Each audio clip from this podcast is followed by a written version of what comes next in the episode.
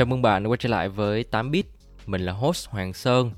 Đây là podcast series kết hợp giữa Vietcetera và Codeship Tech, nơi mà mình ngồi xuống và tám với mọi người về những câu chuyện thú vị xoay quanh các gã khổng lồ công nghệ. Mình hy vọng là qua những câu chuyện mình kể sẽ giúp cho mọi người có thêm góc nhìn khái quát hơn và bắt kịp xu hướng công nghệ mới. Mình xin cảm ơn sàn thương mại điện tử Tiki là nhà tài trợ và đồng hành cùng mình trong tập podcast ngày hôm nay.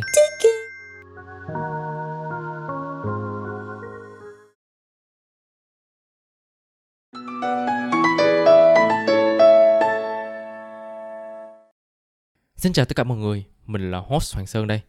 Chắc hẳn khi đã nghe qua giai điệu vừa rồi thì mọi người sẽ nghĩ ngay đến hình ảnh với hai bàn tay chạm vào nhau cùng với dòng chữ Nokia quen thuộc. Cũng đã từ rất lâu rồi kể từ cái ngày mà Nokia phát triển mạnh mẽ trên thị trường công nghệ với những chiếc điện thoại được gọi tên với hai từ thân thương là cục gạch. Và sau đó không lâu thì Nokia đã bước chân vào thị trường smartphone với những điện thoại thông minh hơn, hiện đại hơn và cá tính hơn. Tưởng chừng như Nokia sẽ gặt hái được những thành công giống như những gì mà điện thoại cục gạch đã từng làm. Tuy nhiên thực tế thì lúc nào cũng phú phàng hơn cả và dần dần Nokia đã đánh mất chính mình. Vậy thì do đâu, vì đâu mà Nokia đã mất đi vị thế trên thị trường công nghệ?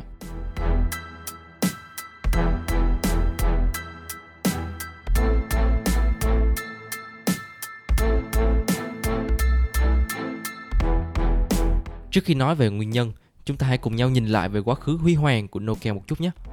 Nhiều người vẫn tưởng rằng Nokia được ra đời vào những năm 1990, năm 2002.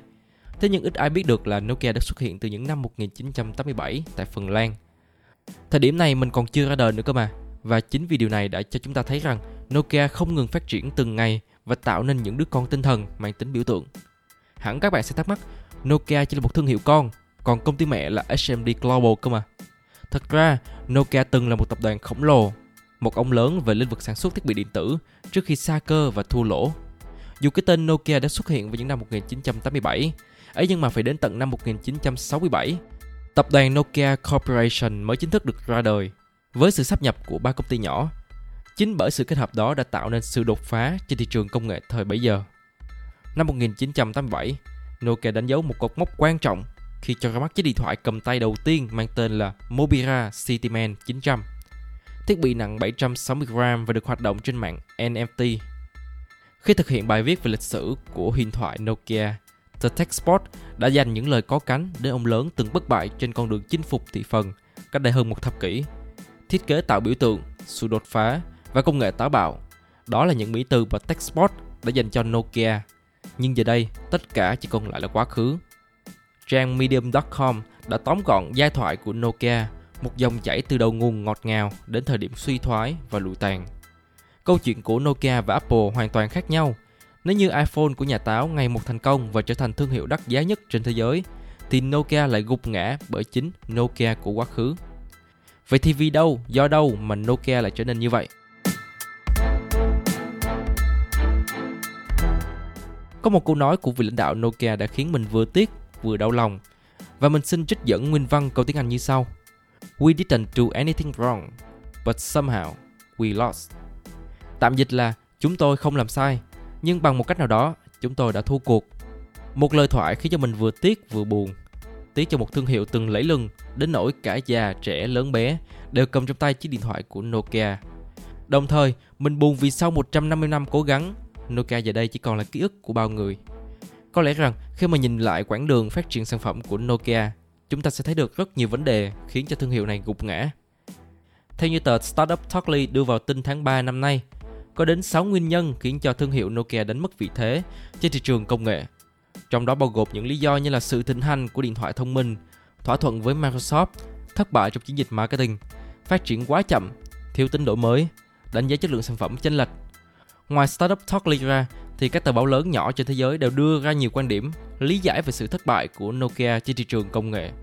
Nhưng khi tóm gọn lại thì có 3 vấn đề cốt lõi khiến cho Nokia mất đi vị thế ông lớn lẫy lưng.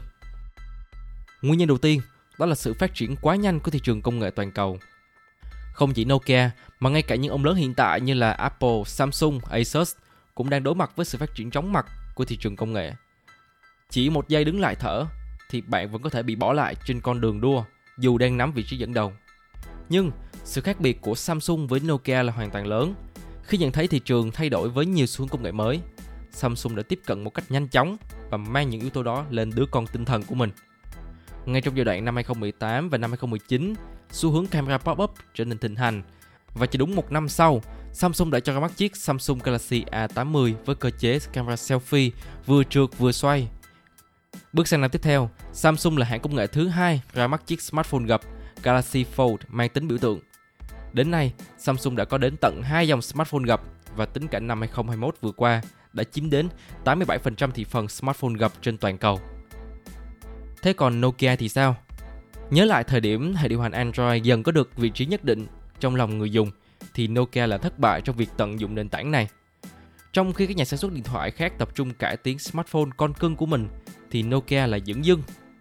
Startup Talkly nói rằng Nokia không bao giờ coi Android là một nền tảng tương lai và do đó hãng đã không sử dụng hệ điều hành này. Trong khi Samsung lại chấp thời cơ và tung hàng loạt smartphone chạy Android với giá cả cực kỳ phải chăng. Chưa dừng lại ở đó, ban lãnh đạo của Nokia không chấp nhận điện thoại sử dụng màn hình cảm ứng và hãng tiếp tục cho ra mắt điện thoại di động sử dụng bàn phím QWERTY vật lý. Hai sai lầm này đã cho thấy hai điều. Một, đó là thị trường phát triển quá chóng mặt và các hãng công nghệ cần phải chạy đua không ngừng. Hai, đó là Nokia đã quá bảo thủ và mình sẽ chia sẻ kỹ hơn trong phần tiếp theo.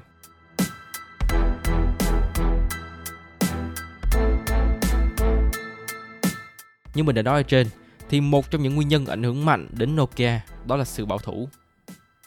Sau khi nhận ra xu hướng thị trường, thì Nokia đã giới thiệu hệ điều hành Symbian. Tuy nhiên, hai sai lầm ở trên cùng với sự chậm chạp, bảo thủ đã cho thấy sự suy thoái của một ông lớn công nghệ. Symbian OS không thể cạnh tranh lại với các nền tảng khác và đây là lý do lớn nhất đằng sau sự thất bại của Nokia.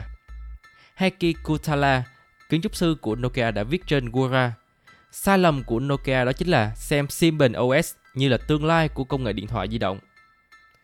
Sự bảo thủ không chỉ nằm ở trong chiến lược, mà ngay cả khi thị trường biến động với hàng loạt xu thế, thì Nokia vẫn thông thả và từ từ.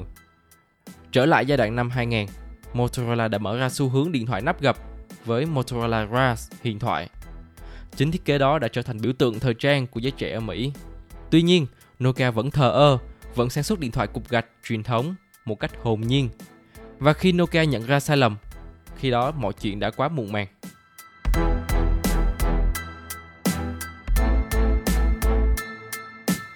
Và lý do thứ ba đó là chiến lược marketing, kinh doanh là vấn đề lớn của Nokia.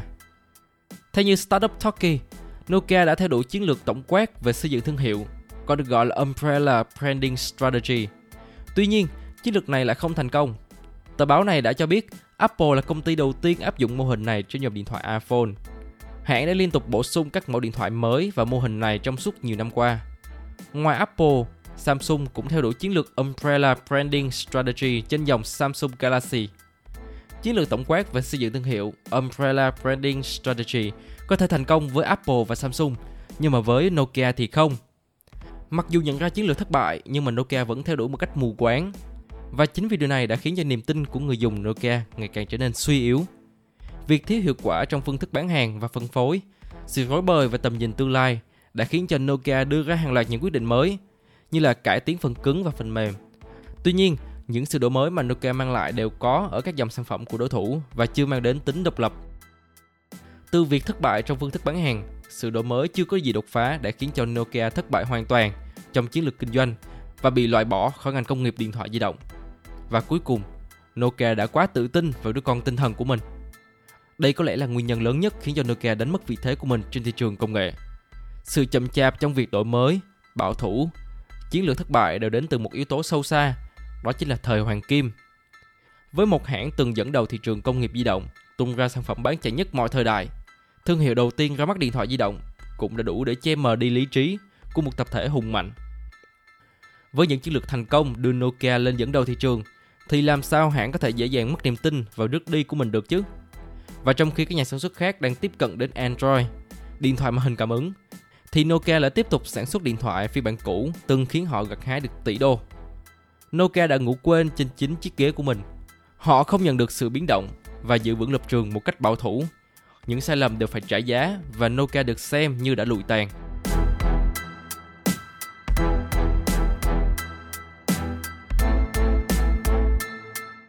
Vậy thì Nokia đã làm gì để níu giữ thị phần? liệu những hành động, những quyết định mà Nokia đã đưa ra có thành công hay không. Đến cả những người dùng phổ thông cũng nhận ra vấn đề của Nokia.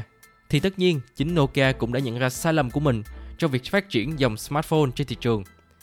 Vào giai đoạn năm 2010 và năm 2013, khi mà nhận thấy thị phần của mình đang có dấu hiệu sụt giảm, Nokia đã cố gắng bán thật nhiều điện thoại bằng cách kết hợp với những công nghệ mới như là camera.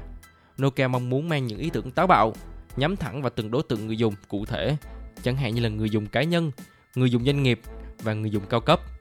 Ý tưởng này đã tạo nên sự thành công, nhưng khi không tạo được sự đổi mới trong phong cách thiết kế, đã khiến cho tình hình ngày càng trở nên căng thẳng. Đồng thời, dưới áp lực tạo sự tăng trưởng trong thời gian ngắn đã khiến cho ý tưởng dần bị khô hạn và mất chất. Với những ảnh hưởng lớn đến từ lục đục nội bộ, Nokia đã phát động công cuộc cải cách bộ máy quản lý với những công đoạn tái cấu trúc không cần thiết. Nokia cho rằng vấn đề nằm ở cấu trúc quản lý, trong khi chiến lược kinh doanh và tiến trình công nghệ không phải là vấn đề lớn. Nếu như hỏi rằng Nokia có tìm cách lấy lại thị phần hay không, thì câu trả lời là có. Nhưng nhìn thử mà xem, những chiến lược mà Nokia mang đến trong giai đoạn từ năm 2000 đến năm 2015 vẫn không thể giúp cho công ty vực dậy sau thất bại mà còn khiến cho cái chất bên trong của Nokia dần phai nhòa. Tuy nhiên, với câu chuyện của năm 2022, Nokia đang cho thấy sự nghiêm túc, sự bản lĩnh của một hãng công nghệ dám đứng dậy trước những vết xe đổ do chính mình đã gây ra. Nokia, dưới sự dẫn dắt của SMD Global, đang đứng dậy với những smartphone mang tính bứt phá từ những năm 2017 cho đến nay. Theo Forbes đưa tin, doanh số toàn cầu đã tăng lên đáng kể. Chỉ trong quý 2 năm 2019, SMD Global đã xuất xưởng 4,8 triệu điện thoại thông minh Nokia, tăng gần 20% so với năm trước. VTV cũng đưa tin vào cuối năm 2021, với thống kê hiệu suất quý 3 năm 2021, thì Nokia đã xuất xưởng gần 3 triệu chiếc điện thoại thông minh. Con số này cho thấy tốc độ tăng trưởng của hãng đạt 12% so với quý 2 năm 2021. Khi so sánh với quý 3 năm 2020, thì Nokia đã đạt mức tăng trưởng ấn tượng với 37% về doanh số bán hàng.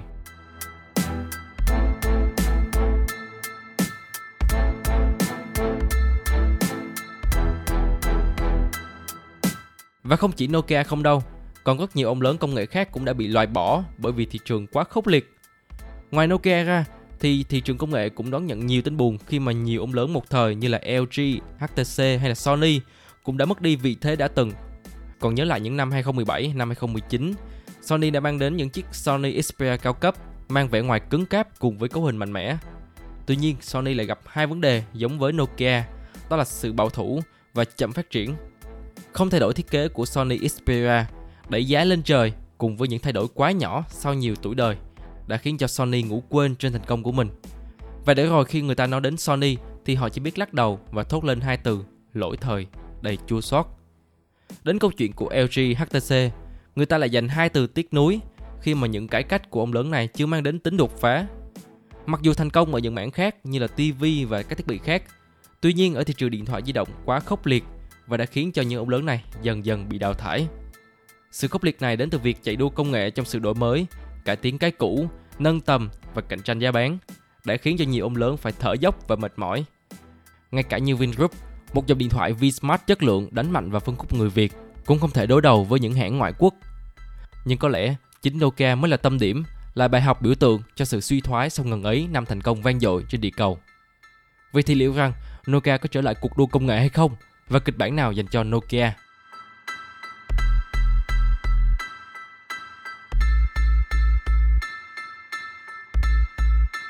Nokia đã từng đứng lên sau tro tàn. Có thể công cuộc vực dậy ngày ấy vẫn chưa tạo nên tiếng vang, nhưng mà Nokia vẫn còn thời gian. Nếu Nokia có được chiến lược dài hạn và chấp nhận thay đổi, cải cách từng ngày, thì Nokia sẽ giành lại được thị phần trên thị trường công nghệ. Cái mà người dùng cần chính là sự thay đổi của Nokia, chấp nhận bỏ đi sự bảo thủ và tiến hành một chiến lược mang tính đột phá. Có lẽ Nokia sẽ mất nhiều năm hơn iPhone của Apple, con đường cũng sẽ gian nan hơn với sự tham gia của hàng loạt ông lớn đến từ Trung Quốc Tuy nhiên hãy nhìn lại quá khứ, Nokia đã từng đứng trên vị thế dẫn đầu, từng ra mắt smartphone bán chạy nhất mọi thời đại. Nếu như quá khứ đã làm được thì tương lai hoàn toàn có thể làm được. Kịch bản của Nokia không nằm trong quyển sách 2.000 trang. Nó có thể dài hơn, chi ly hơn, nhưng quan trọng rằng Nokia có hy vọng và thay đổi hay không. Nokia của năm 2022 hoàn toàn khác so với một Nokia từng sa ngã trên chính cái bóng của mình. Giờ đây, Nokia điềm đạm hơn, trau chuốt hơn trong những nước đi của mình với chiến lược dài hạn Forbes viết rằng Nokia đã tập trung vào bốn yếu tố chính để từng bước lấy lại thị phần. Đó là tập trung vào cập nhật phần mềm liền mạch, nâng cao hiệu suất. Thứ hai đó là cung cấp sản phẩm mạnh với giá tốt. Thứ ba đó là nhanh chóng đưa sản phẩm ra thị trường. Và cuối cùng đó là tập trung vào quan hệ đối tác một cách hiệu quả. Cá nhân mình tin rằng một ngày không xa, cái tên Nokia sẽ nằm cạnh những Apple, Samsung và trở thành một trong những tập đoàn công nghệ mạnh nhất toàn cầu.